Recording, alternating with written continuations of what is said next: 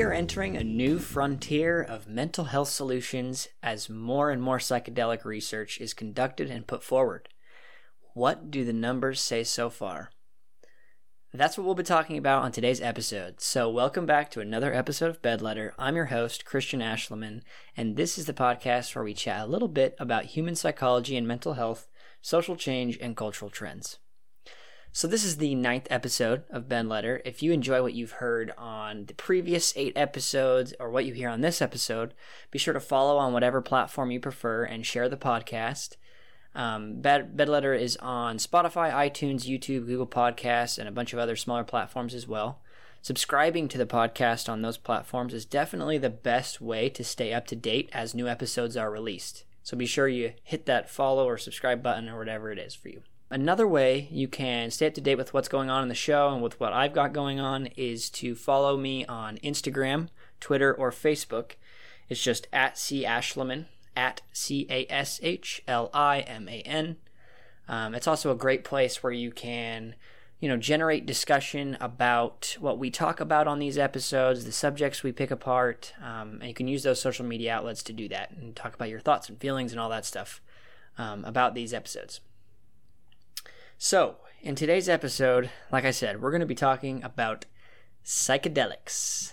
And I want to start off by saying that I totally understand that this topic can be very polarizing, right?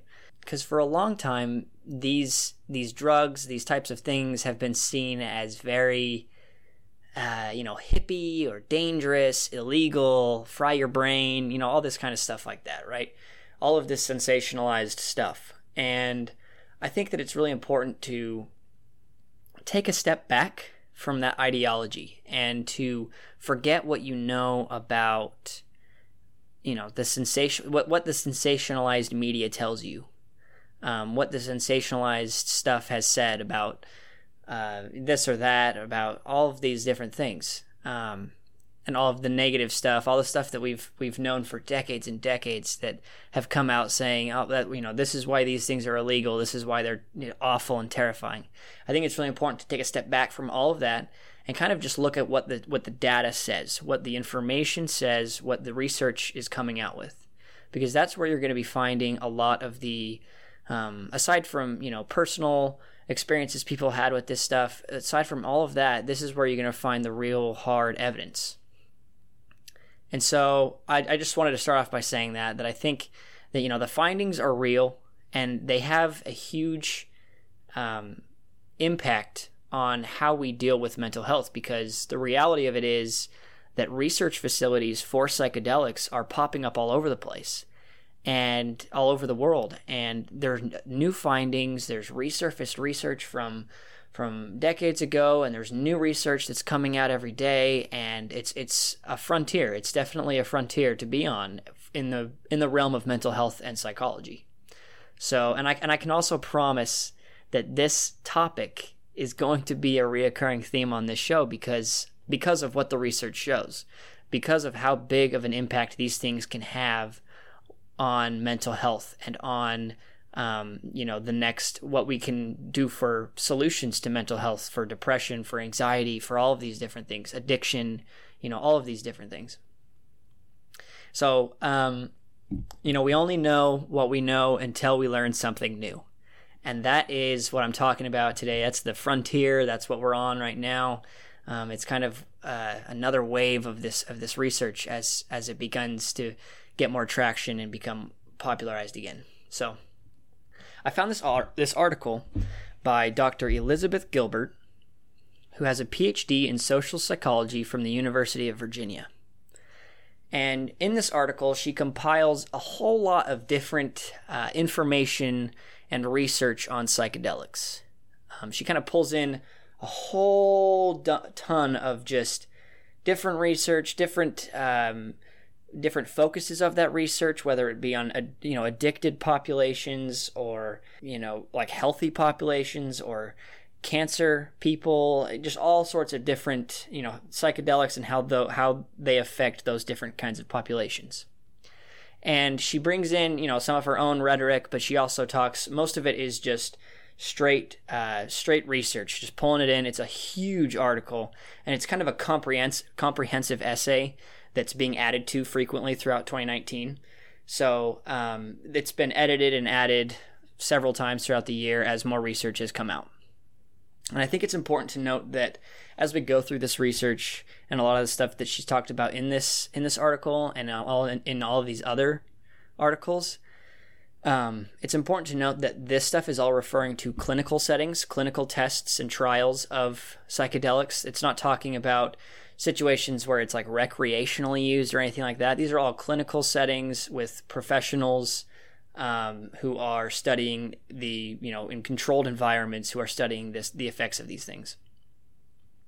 So she starts off by talking about how there's about there's roughly a hundred different psychedelics out there, but really there's there's there's a lot of big players, but there's four main big players that are being studied the most right now. And those four players are psilocybin, which is a naturally it's the naturally occurring mushroom. It's the you know magic mushrooms. It's that's psilocybin. And for this episode, we're going to be focusing mostly on psilocybin.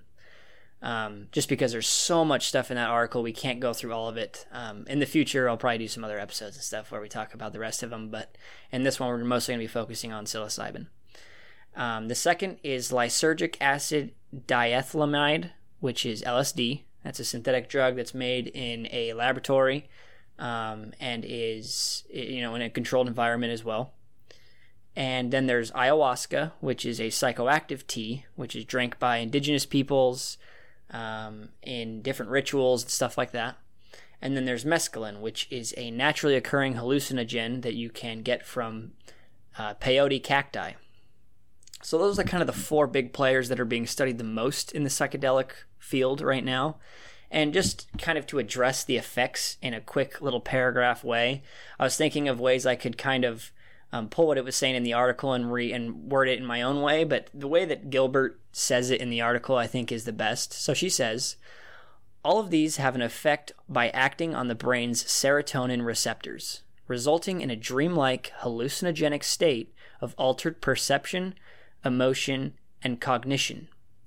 Other experiential effects include feelings of transcendence, sometimes described as rising above or stepping outside of oneself, and a sense of stronger connections with others and the world. So I kind of wanted to just pick lay that in there before we get into what these what these types of things have done for people, just so you kind of have a sense of how that's working through the brain and through the experience of a, of a human being. Um, but after that, she begins to do a run through of all these different studies on drugs. And like I said, we're really going to be focusing today on the psilocybin side of things, on the uh, on the magic mushroom side of things, I guess you could call it. I think that's silly. The to saying magic or mystical and stuff like that doesn't sound super scientific, but those are kind of like the, the slang terms for it all. So, you know. So, in a study at Johns Hopkins University in 2006 by Roland R. Griffiths, they they took healthy participants and they gave them a high dose of psilocybin to see what the effect would be on their well-being. And by well-being I mean like their perceived life satisfaction. So these these participants were healthy. They didn't have cancer, they weren't depressed or anxious or had OCD or any other any other issues. They weren't addicted to things um, you know like alcohol, smoking, nicotine, stuff like that. They're just healthy participants. They gave them a high dose of psilocybin and these participants had never had this had this drug before, and they were looking at the effect of uh, on their well-being. And they followed up over the course of 14 months several times, and they discovered an upward trend in their moods, behaviors, and attitudes. So, of the 36 participants who had never tried this before, they found that 67% of them rated the experience on psilocybin to, as among the top five most meaningful experiences of their life. Again, I'm going to say that one more time because that, that stat is insane. 67%, so two thirds of these people, rated the experience as among the top five most meaningful experiences of their life. Which is that's it's incredible that they are able to to rate it with such a high um, level of meaning in their life, and they're able to attribute so much to this experience where they where they um, took these doses of psilocybin. because um, a lot for a lot of people, the most meaningful experiences of their life would be, I mean, I don't know, probably I don't know, maybe the day they get married and the day they have child one, two, three, and four. I I don't know, but they they did more research from there and they found that 64% of them so again almost two-thirds reported as having improved their life satisfaction and well-being. And this is over the course of 14 months. So this is enduring data. This isn't just they took the the psilocybin did the whole thing and then you know 12 hours later they rated themselves on these things. This was this was a fo- the multiple follow-ups over the course of 14 months. So these numbers are incredibly significant in research. Like in research, if you can get that kind of that kind of stat, like that kind of number correlated to that high level of meaning, that's insane. That that is insane and significant. Very significant. So they also found at the end of this research that um, when when the patients were taking the dose, if they had a very meaningful dose experience, so they're sitting on the on the couch, you know, with their pillows. They have the music playing. They're doing whatever they're doing with their psychologist sitting next to them, the the person who's like kind of walking them through this experience. If they had a, mer- a very meaningful dosage experience, they were more likely to have more meaningful spiritual significance or spiritual experiences later on.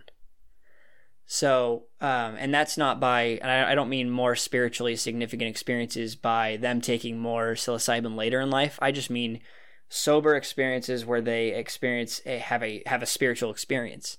They had more of those um, later on in their life, and so with that one, I'm I wonder if um, I wonder if it's kind of because in these these trips that these these patients are taking on the, with the psilocybin, I wonder if they're able to kind of know and understand what that experience is like afterwards, kind of conceptualize it, and then see it in other times of their life, I guess, without without the facilitation of the drug itself.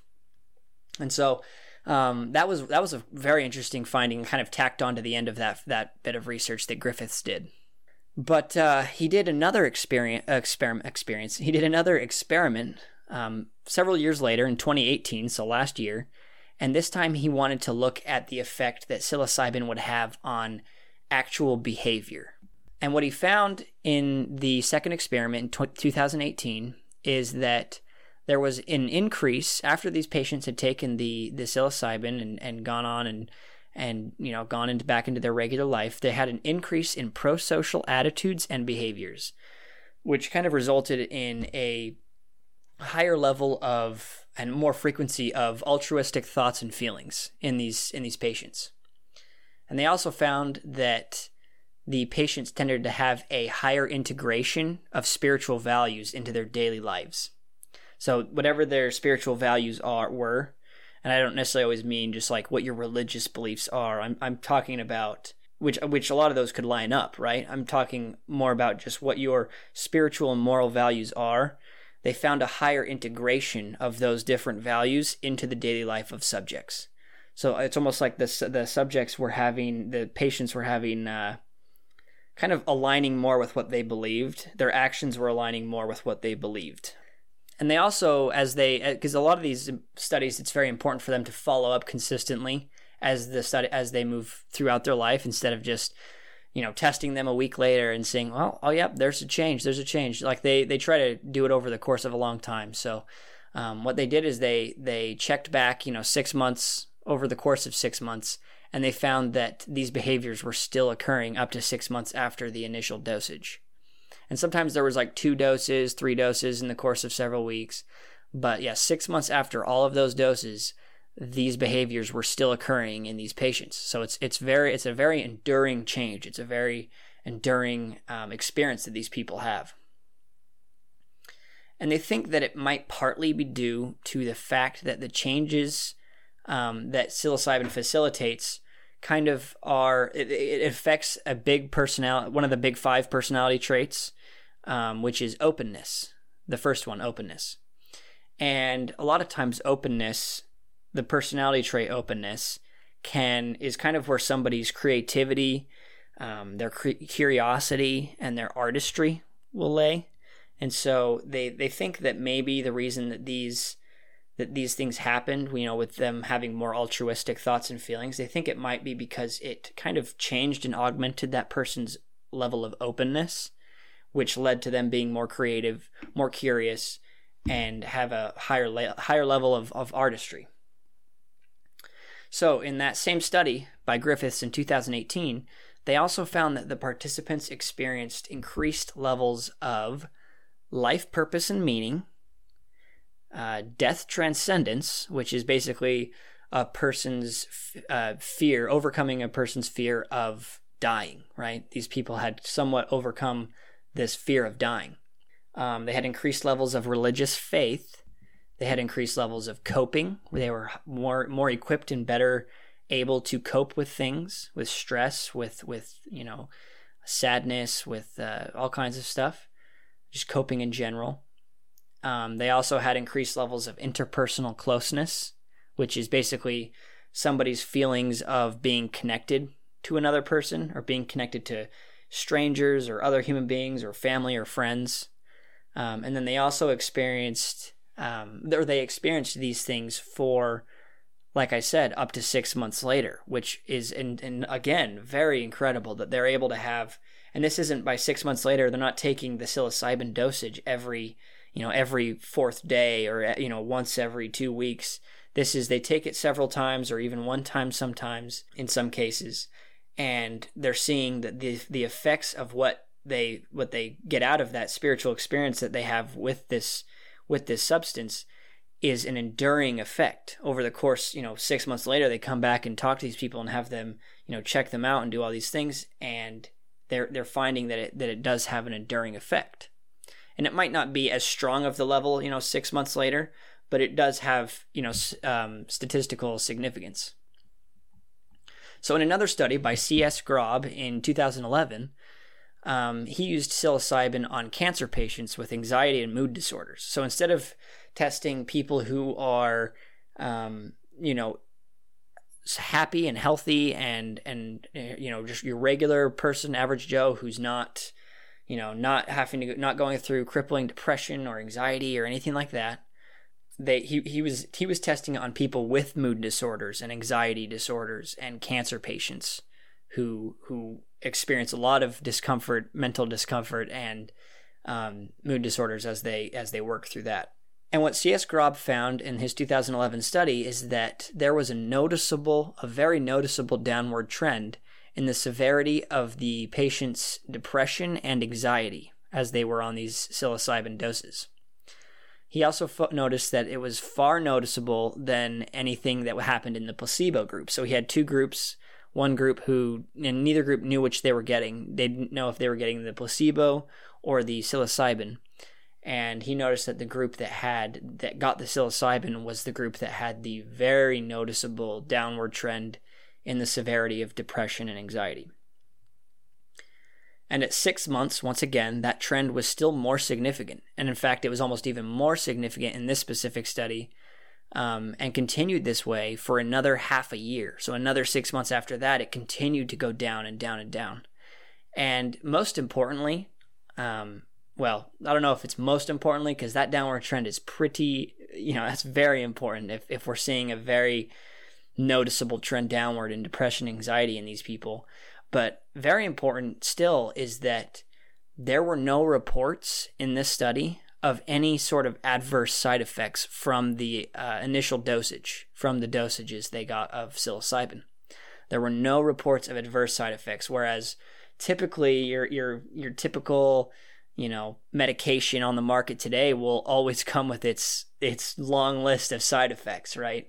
I know there's there's some that they make you more tired, they make you have nightmares, they make you have they make you instead of being more tired, they make it so you can never sleep, they make you nauseous, they give you headaches, they I mean half the time you listen to a commercial on TV that's that's for some medication and one of the side effects could even be death, right? Like there's all kinds of side effects for most medications out there, but it was important for these guys to note that these that this dosage that they gave these people of psilocybin, it was reported from these patients that there were no adverse side effects. And it does say adverse side effects. So while there could be side effects, um, they didn't. They were reported as not being adverse or you know invasive or bad.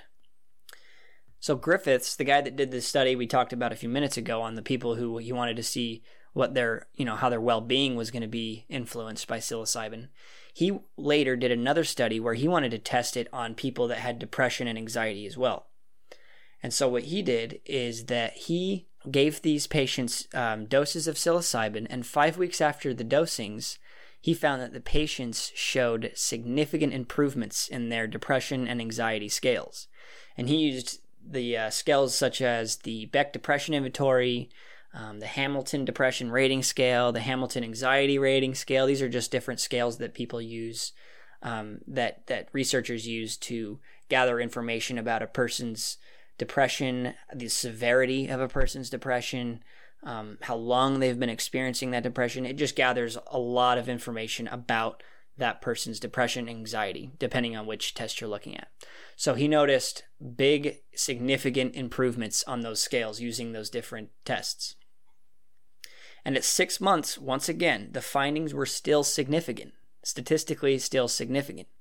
He found that 60% of the patients were no longer clinically depressed or anxious. And it does say clinically depressed or anxious, right? It's not saying they're completely free of depression and they're happy and anxious. They didn't take the psilocybin and six months later they're running down the street throwing flowers at their feet, right? It's it's you know 60% of the patients were no longer clinically depressed so they were no longer like diagnosable with this with this crippling you know depression or anxiety but that is still incredibly significant 60% success rate at, at that in that regard but he also found that 80% continued to display less symptoms of depression and anxiety. So 80% of the whole of people who took who did this study were while some of them were not, you know, let off as or some of them were not undiagnosed from being, you know, clinically depressed, they did experience um, less symptoms of this depression and this anxiety. And again, these numbers are insane 60%, 80% you normally are not going to see numbers like that when it comes to your your typical over the counter mm-hmm. drug or your you know your antidepressors or you know whatever it is um, and so what they also did next and, and this gets into a whole nother um, population here is they tested psilocybin on addicted people people that are addicted to smoking or they're alcoholics stuff like that so in 2014 they did a study where they paired cognitive behavioral therapy with doses of psilocybin on people who were smokers, very frequent smokers, addicted to smoking, smoked all the time. Um, and what they found is that after giving participants two or more doses over the course of two months, 80% of them were confirmed to have remained abstinent from smoking six months later.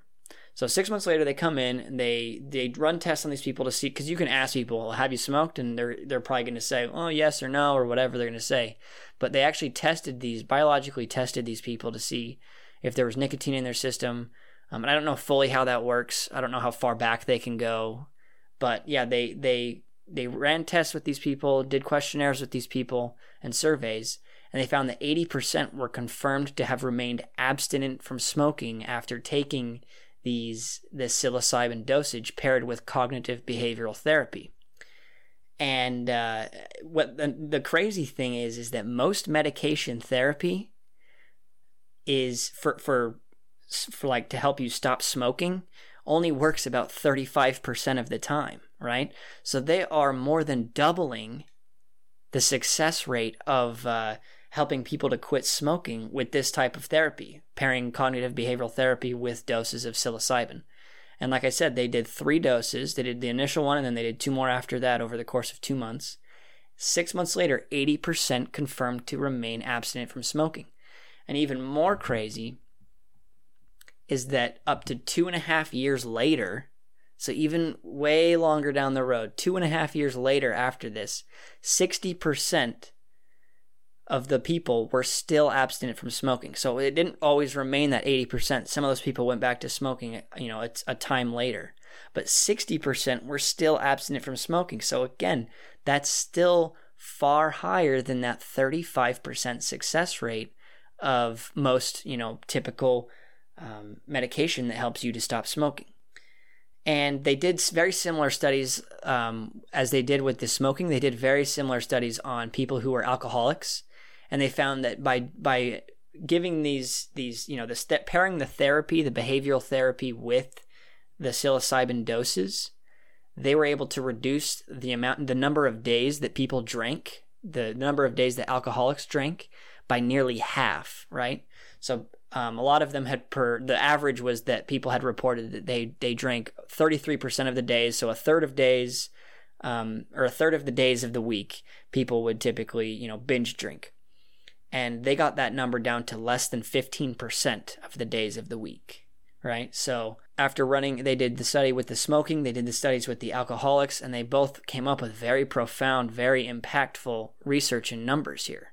And a lot of these psilocybin trials are paired with some form of traditional, you know, talk therapy, such as like the, the behavioral therapy and stuff like that. There are a lot of them are paired with some kind of extra therapy as well.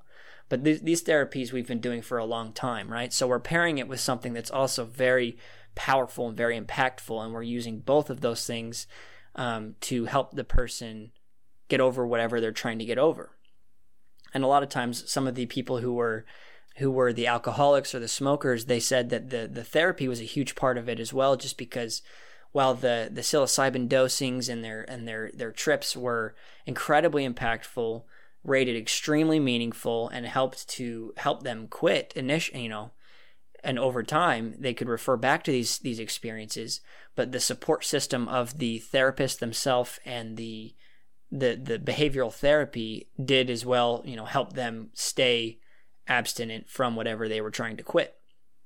So it's kind of a, a pairing of these two important um, things in the psychology field the therapy and this actual psychedelic.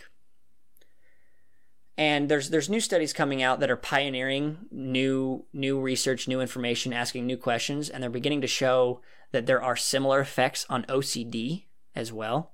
Um, they don't really get too much in this article specifically. They don't get too far into like the specific numbers on OCD or anything, but they did mention how there's new studies that are starting to look at the at the way that psychedelics can interact with OCD, help to lower the effects of OCD, help to lower the anxiousness, the anxiety, all that stuff.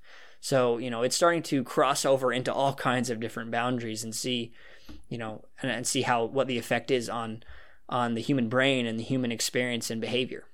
And again, I just want to reiterate that a lot of these psilocybin trials are, um, and a lot, well, just all of these these trials are in clinical settings, right? It's not recreational. These people weren't just given a dose of of whatever. They weren't just given them and you know told to go home and figure it out themselves. They're in they're in clinical settings with clinical psychologists that are professionals that are watching over them throughout the entirety of their experience. Um, they're in clinical settings. And I think that that's a huge factor in the success of these things because it allows that person to focus heavily on what it is they're trying to accomplish in that scenario, whether it be quitting smoking or to not be, you know, stop drinking or to be less of an alcoholic or whatever it is. But all of these things are why this research is so important and why it's it's so important that we bring these things into into the light and actually ask the questions, right? Because the reality of it is, yes, these chemicals are incredibly powerful.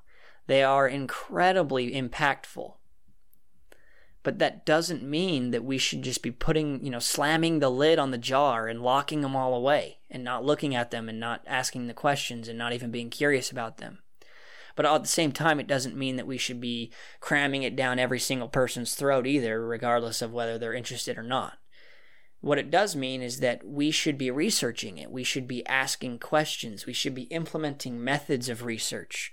You know, with these research facilities that are popping up, we should be um, creating new practices in, in the field of, of psychology where we, the, by professionals that know what they're doing, we should be um, creating new and implementing new directions for the questions that we're asking in the psychology field because um, what we need to be doing is, is is figuring out ways to solve the problem. Right, we have a huge problem of depression and suicide and and anxiety and all of these things, and we have somewhat of a key here to where we can help figure out a solution for that, as long as we're asking the right questions and going about it the right way.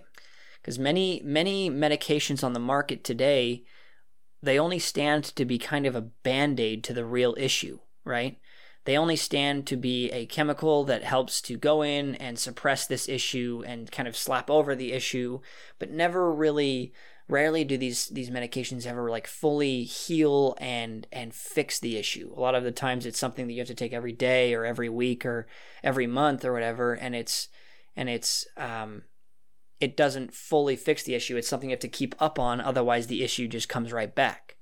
And since these, you know, psychedelics are working through serotonin pathways, which serotonin is, is like your happiness levels, it's your happy your happy chemical, whatever you want to call it, is um, since it's working through those pathways, it's actually helping to create an experience where, in a way, you are sort of working through the problem yourself, right?